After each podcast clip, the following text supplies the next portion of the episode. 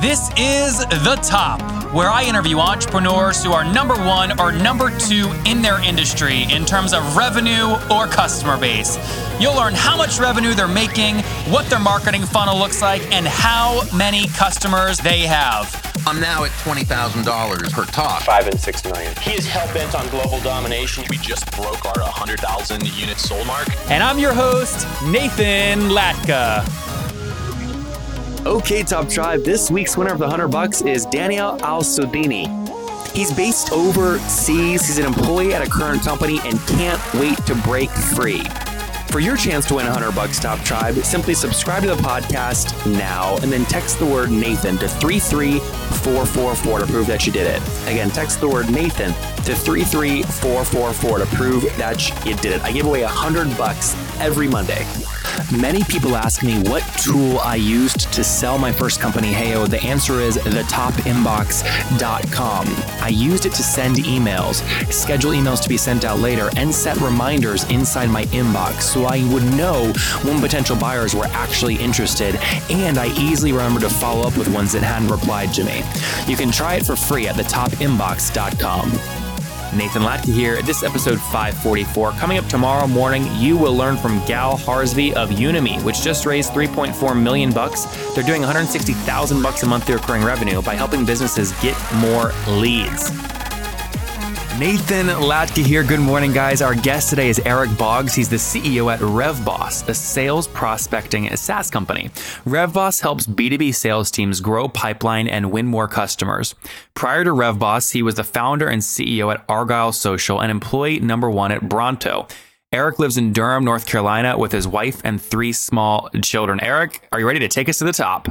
Let's do it. You know, I just realized I reached out when I was growing Heyo when you guys sent a customer blast out at Argyle Social that you were shutting down. I think I reached out and we talked about me buying those assets. Yeah, I had already left Argyle at that point. Oh, Um, Do you have a yeah, geez.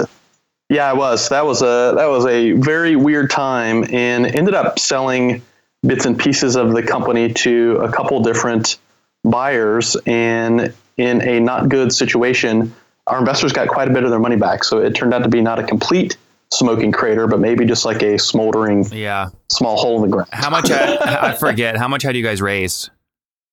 We'd only raised 1.5, 1.6. Okay. And th- that was a little bit of the problem. The other competitors in our category had raised massive amounts of money. Buddy Media and, And I think we realized a little bit.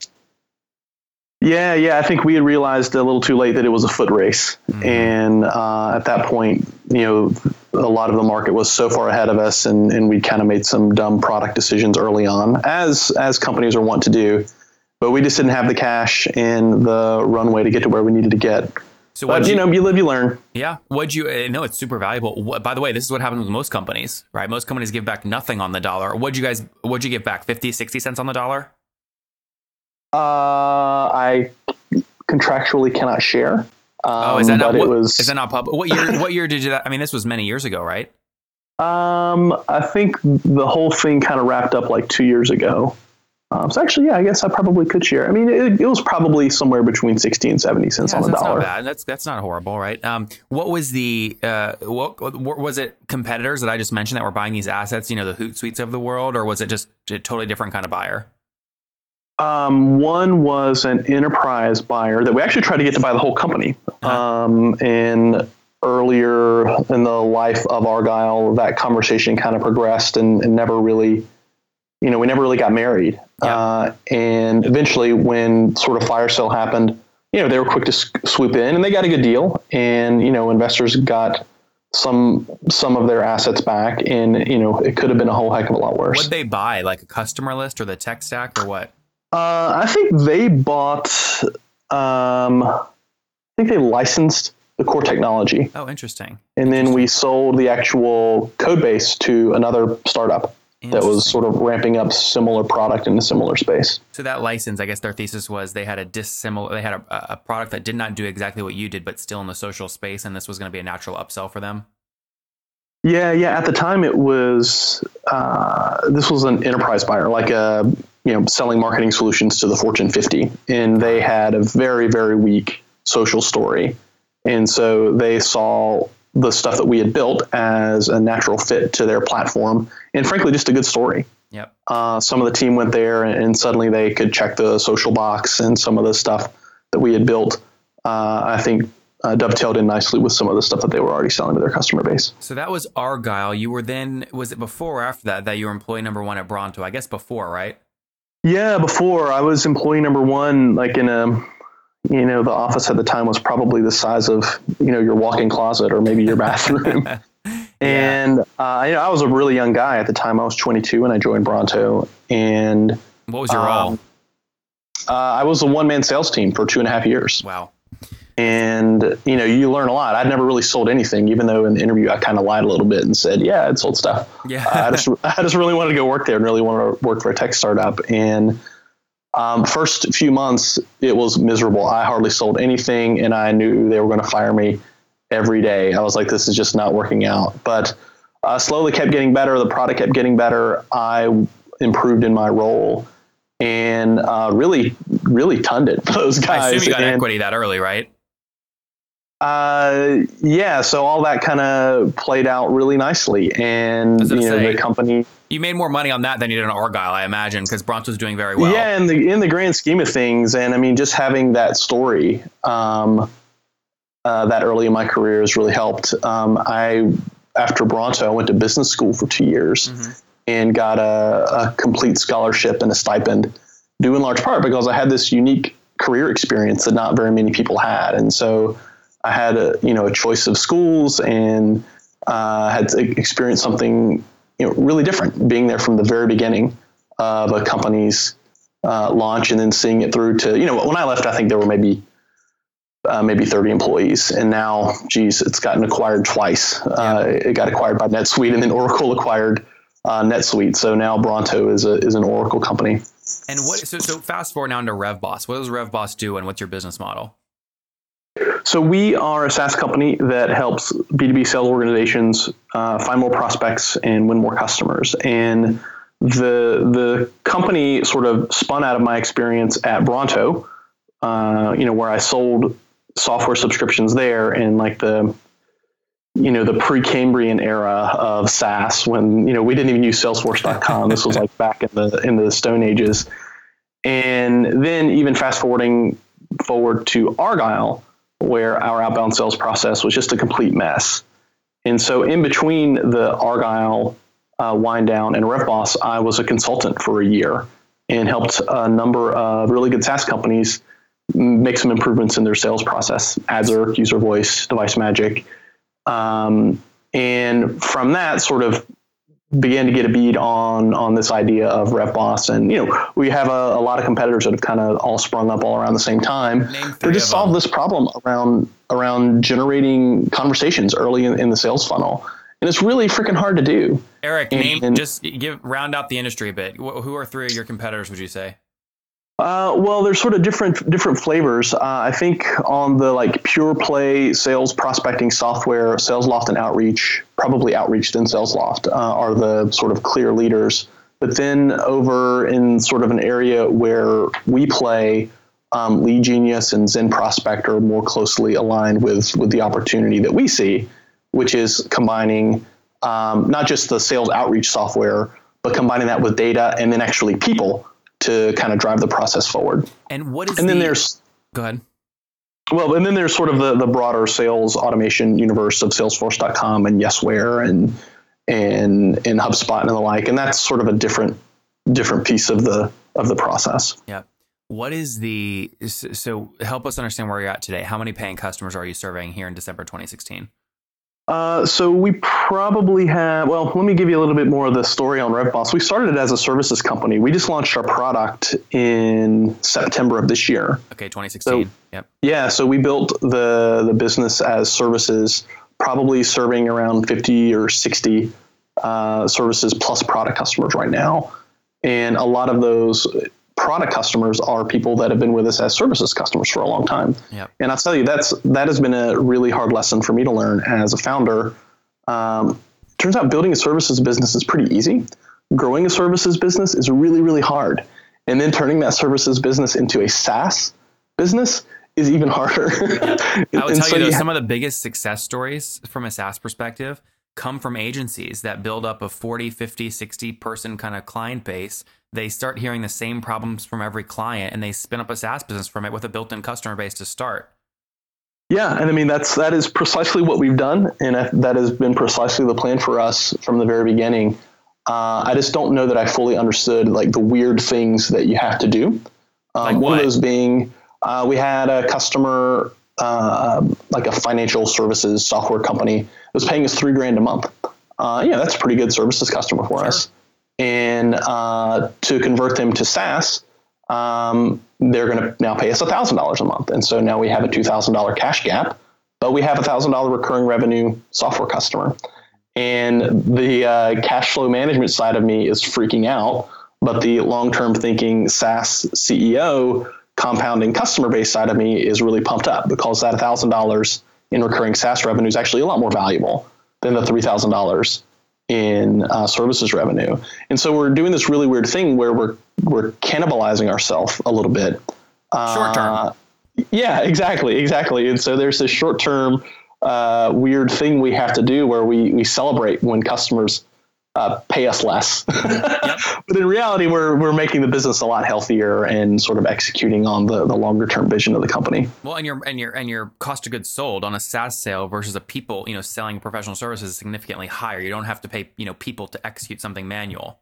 Yeah, precisely. And and it's actually a uh, we've learned it's an advantage in the sales process where you know we'll have a couple conversations percolating now where you know this idea of sales prospecting is new to them and we have the advantage of saying well look why don't we run it for you for three months and you can tell if this is something that you want to invest in and after three months you can continue working with us as a services customer or you're going to already have a program that's up and running that we've built in our product and you can just jump right in as a as a SaaS user. So, what is the average, uh, Eric, Eric? Let's just jump into some more of the economics real quick. What is the average customer paying you per month?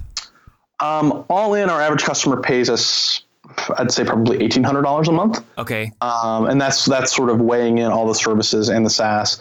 Average SaaS customer is probably closer to 500 600 dollars a month. so if I do kind of the eighteen hundred times fifty customers, is it fair to say MRR kind of weighted and all in is somewhere around ninety k? Uh, a shade, a shade less than that, but yeah, that's pretty close to where we're where we're trending. Okay, and bootstrapped or have you raised capital? We raised a seed round a year ago. Uh, Okay. we raised 1.1 million dollars, and almost all of that has been plowed into software development and A convertible And, note or equity? uh, equity. Okay. And as I mentioned, all of uh, you know, we launched the product in September, so pretty much all of this year was sort of taking this service that we have built and turning it into a software-driven process. And like any SaaS founder, uh, everything takes twice as long and costs twice as Sure. much. what what percent? Because you were obviously, I, I assume you were pre-revenue when you raised the one point one million, right? uh, well, yeah, I mean, I think we got some credit in the deal. Agency side. uh, because we had proven that we could sell and we'd proven that we could run a business and we had proven that there was a market for the product simply by selling it as a service. So what, Eric? What, what I'm asking here is, you have a background, Bronto, Argyle, you know, agency revenue. Using all of those as negotiation leverage, what percentage of the business did you sell for 1.1 million? Uh, I think it ended up being like 20%, somewhere between 20 and 25%. That's not. I mean, that's not horrible. I mean, that's what five million dollar valuation kind of pre SaaS product, right? Yeah, and I think the lesson I learned from Argyle uh, is that the price doesn't really matter all that much. Um, I mean, it, it matters, right? You don't want to sell 50% of your company that early, but there's sort of a, a range for what's reasonable. As long as you can get in that range of what's reasonable, uh, I cared a lot more about the deal terms. Yep. And I think the investors, I mean, not to speak for them, but you know, I think they were pretty happy with the price and I was pretty happy with the deal in terms of how you know some of the other things that were included. And I think earlier in my career, I would have really been fixated on dilution and fixated on price. Uh, and you know, this is sort of the second go around for me as a SaaS founder, raising raising institutional capital. And this time, I cared a whole heck of a lot about price and a whole lot more about just how the deal was structured. And what was? Uh, give us a sense of how the agency was doing in 2015. What was total 2015 revenue? Uh, it wasn't huge, probably 700, geez, probably 700k, 800k. Okay. I frankly can't even remember. It's like Stone Age. That's okay. And what's the team size today? Uh, there are 12 of us. All in uh, Durham. Uh, no, actually, we have a sales and services team in Durham, and our engineering team is distributed. Oh, very cool. so cool. we have software engineers in Minneapolis, Columbia, South Carolina, Ecuador, um, Dayton, Ohio. Um, and we have one guy that's actually in North Carolina, but he lives about 45 minutes outside of Durham, so he just never comes to the office. Yeah, yeah, yeah. so he's distributed, even though he, he lives, you know, driving distance away. And do you have a sense these guys that have now moved over to the SaaS model, what are they worth to you kind of over a lifetime? What, what's at least in your Excel spreadsheet? What do you project lifetime value is currently? Yeah, so that's that's a hard question, right? Because we don't know yet. Um, we are budgeting a 12 month LTV, which is you know not that great in the grand scheme of things. I looked at some data from HubSpot, and their LTV is you know three, four, or five years, depending on you know that it's sort of increased over time. Uh, but even if we can just get a 12 month LTV, uh, the SaaS business is going to be very, very healthy. And Yeah. so my sort of my thinking around this kind of stuff is uh, budget a 12 month LTV and then surprise yourself with an 18 month, you know, 24 month LTV. So 12 month And- LTV times $1,800 ARPU is about a $21,000 lifetime value in terms of dollars, right? Yeah, yeah, and our our customer acquisition cost is pretty low. What is it? Uh, like like 2k. Okay. And what is that spent on? Any paid stuff or is that all inside salespeople salaries and content marketing? It's all inbound, uh, primarily inbound and referral. And you know, oddly enough, as you know, a company that enables other companies to build pipeline with outbound sales, we have really sucked at outbound sales. Yeah. it's you know the cobbler's children, no shoes, whatever whatever that saying is. But but that is us. Of That's the 12, where of the 12, how many are salespeople? Um, one. Okay. And the and rest are engineers? So say one and a half. And the rest are engineers and support? Uh, yeah, we have four in our customer success team, one in operations, and the rest are all software engineers. Got it. Okay, interesting breakdown. What? Okay, take me to churn real quick. Gross customer monthly churn. What are you projecting there? Uh, well, that's basically just LT, you know, that's uh, function Just of take by twelve. Yeah.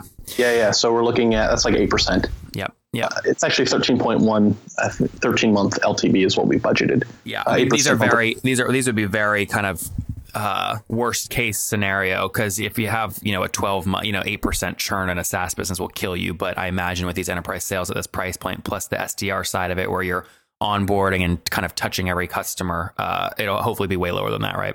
Yeah, I mean, our churn at Argyle was quite a bit lower Yeah. than than eight percent. Um, but again, uh, you know, my experience is to plan, you know, plan for for uh, you know the worst, uh, but no, realistically, you should be able to beat that uh, over time.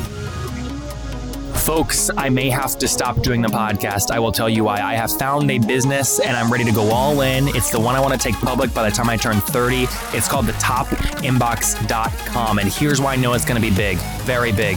There are so many other companies charging way too much for this right now. Yesware, ToutApp, Boomerang. That's to do things like send later reminders and auto follow ups for salespeople inside of your Gmail inbox. I'm doing it. I'm going to do it for free. We have so many people using it. It's growing so fast. And we do many of the things that salespeople love. We don't require people to leave the inbox to go log into a website. It's so simple to use. And I have to tell you, I mean, salespeople are like drooling over this thing. They're like licking the, the drool off their keyboard. They're loving this thing so much. Thetopinbox.com. Go install it now. Use it for free, people. Okay, I like you because you're listeners. Use it for free before I decide to start charging for it. Go right now to thetopinbox.com.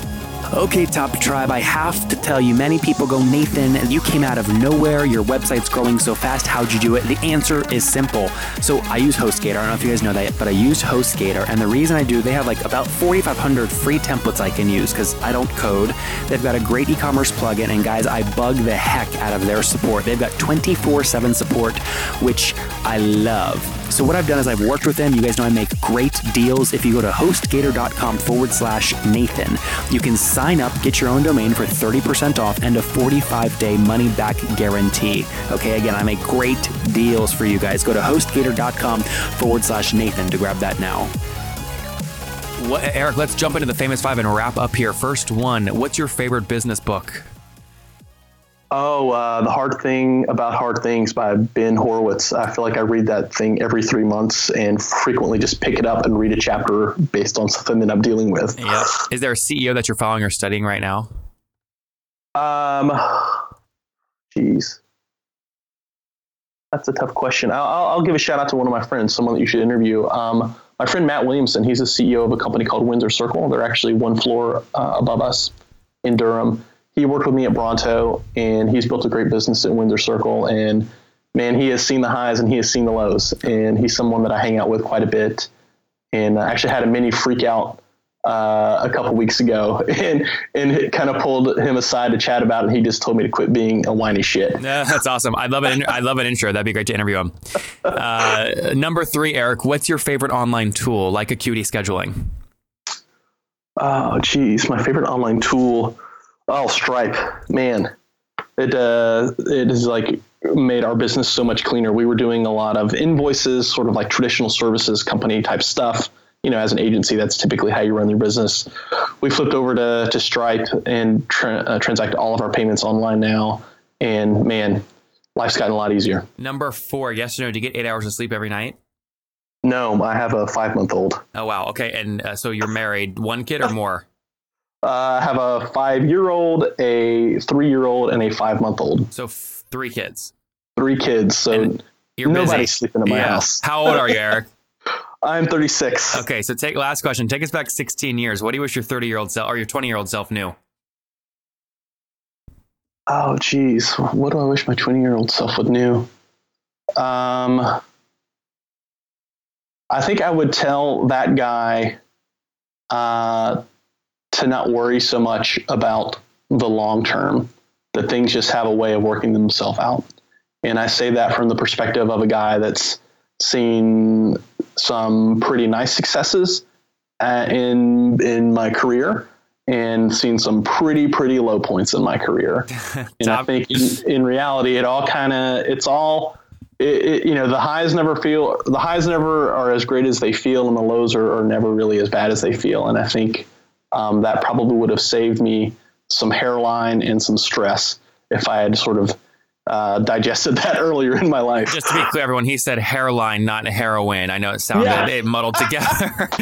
in case your in case your kids are listening, Eric. So Top Tribe will link to all of Eric's resources and the data and his learnings in the show notes at nathanlatka.com forward slash the top five four four. Again, that's nathanlatka.com forward slash the top five four four. Eric Boggs, the founder of RevBoss, 1.1 million bucks raised last year, launched their SaaS product here in 2016. Now serving about 50 customers, did 700 grand in 2015 revenue. Currently, again, with those 50 customers, doing an ARPU of about 1800 bucks a month, MRR just slightly below 90 grand, projecting 8% monthly churn, again, aggressively, 12 month lifetime value, and then a total lifetime value in dollars of 21 grand. Again, helping folks get their sales development stuff on track with their team of 12 based in Durham and other remote locations. Eric, thank you for taking us to the top. Thanks, Nathan. This was a lot of fun. If you enjoyed Eric today, go back and listen to Oleg yesterday. Oleg's company, People.ai, helps sales teams, and he said on the show, Nathan, we're about to close a massive round. Top Tribe, I love giving away free money. I feel like Oprah giving away cars, and I have something special for you today.